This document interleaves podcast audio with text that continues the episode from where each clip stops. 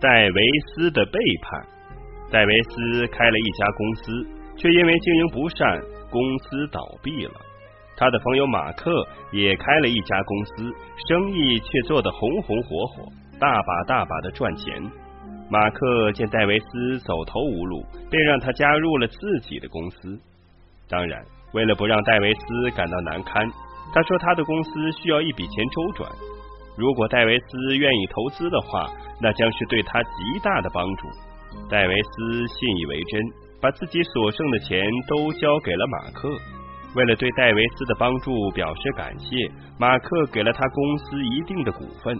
戴维斯加入马克的公司后，才知道公司的生意做得红红火火，但马克却告诉他，这是因为他的加入才给公司带来了转机。戴维斯为此非常高兴，他希望公司的生意做得更好。为此，他努力工作，和马克配合默契。后来的一段时间里，公司的生意果然因为他的努力而变得更好。马克非常高兴，戴维斯加入公司真是对了。公司有钱了，壮大了，马克于是把生意做得更大了，甚至做起了新的生意。他想赚更多的钱。这一天，马克告诉戴维斯，他准备跟另一家公司合作，买一批古董。他说，只要这笔生意做成了，公司会赚一大笔钱。戴维斯听了以后摇头，说他不同意做古董生意。马克说道：“公司是我的，我决定了就这么做。虽然你占了一定的股份，但还是我说了算。我告诉你，已经是对你最大的尊重了。”戴维斯见马克坚持，也坚持自己的意见，坚决不同意买下这批古董。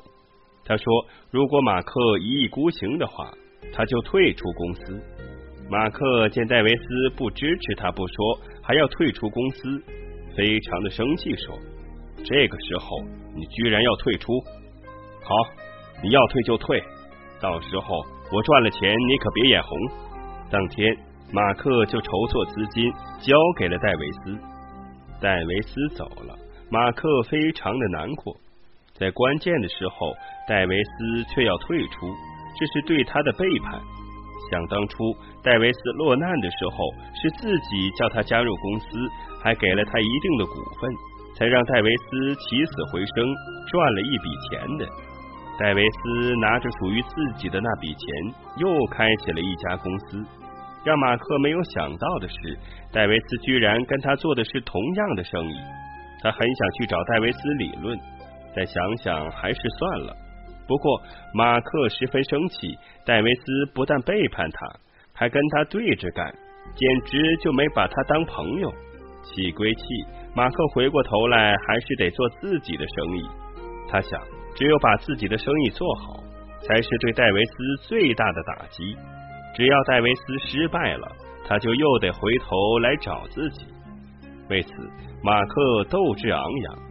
就在马克和那家公司合作，准备买下那一大批古董的时候，突然却传来一个不好的消息。戴维斯也想和那家公司合作，也想买下那批古董。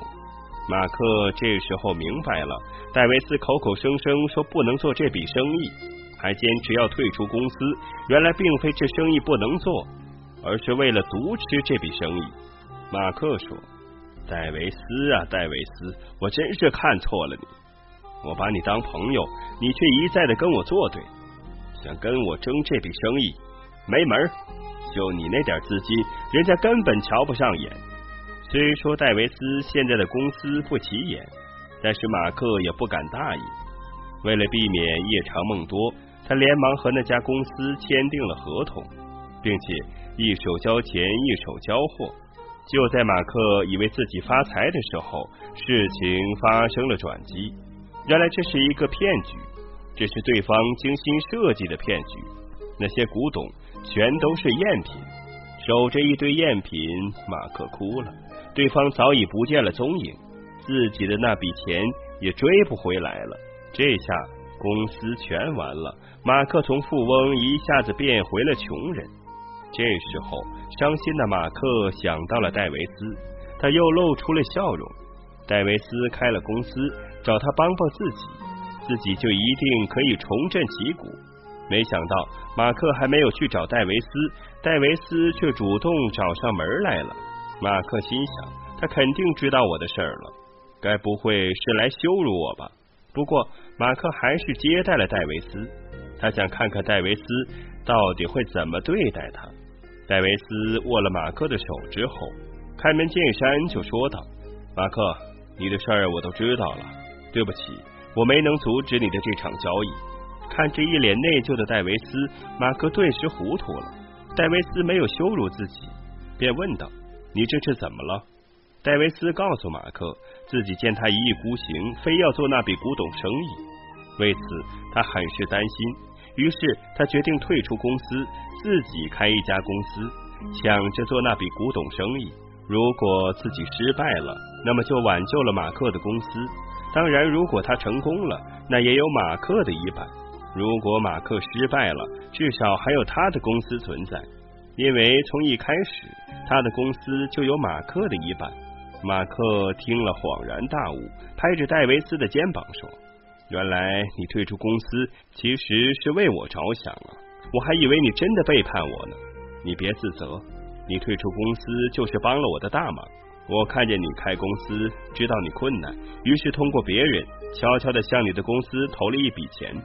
没想到你现在的生意做得红红火火，我也跟着赚钱了。”戴维斯笑了，他们。才是真正的好朋友。